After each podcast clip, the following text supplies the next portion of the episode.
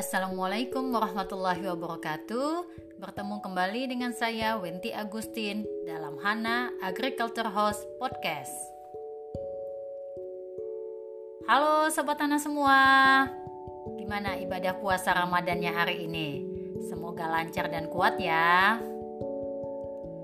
Sobat Hana, bulan Ramadan identik dengan buah kurma sebagai buah untuk menu berbuka dan makan sahur. Nah, sebelum itu lebih baik kita perlu tahu nih fakta unik dari kurma. Dengerin terus ya Sobat Hana.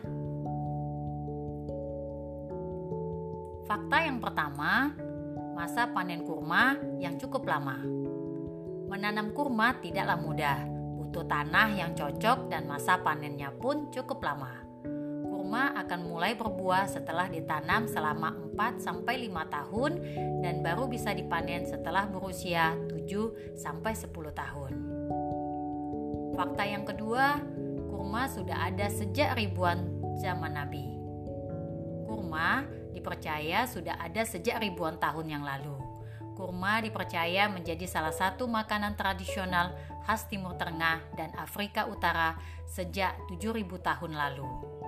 Tanaman ini menjadi hasil pertanian unggulan masyarakat Timur Tengah selama kurang lebih 5000 tahun atau sejak zaman Nabi. Fakta yang ketiga, kurma menjadi simbol negara. Saking istimewanya, buah kurma bahkan menjadi simbol beberapa negara di Timur Tengah, salah satunya Arab Saudi. Fakta yang keempat, kurma menjadi simbol kemakmuran. Selain menjadi simbol negara, kurma juga menjadi simbol kemakmuran di beberapa negara. Sebagai contoh di Oman, jika ada bayi laki-laki, maka sang ayah akan menanam pohon kurma sebagai bentuk penghargaan supaya keluarga tersebut terhindar dari kelaparan sepanjang hidupnya. Fakta kelima, kurma menjadi salah satu makanan para astronot. Kurma menjadi salah satu buah yang dikonsumsi astronot saat berada di luar angkasa. Kurma dikonsumsi astronot untuk menjaga kondisi tubuh supaya tetap sehat. Sobat Hana, fakta yang keenam, kurma jarang dimakan semut. Buah-buahan manis biasanya akan dengan mudah dimakan semut. Namun, uniknya hal ini tidak berlaku bagi kurma. Meski diletakkan begitu saja di tempat terbuka, buah kurma asli tidak akan dimakan semut. Hal ini juga bisa menjadi cara membedakan kurma asli dengan kurma yang diberi pemanis buatan. Fakta ketujuh, kurma bisa awet dan tahan lama. Kurma merupakan buah dengan masa kadaluarsa yang sangat lama. Kurma yang telah dikeringkan bahkan bisa awet hingga beberapa tahun.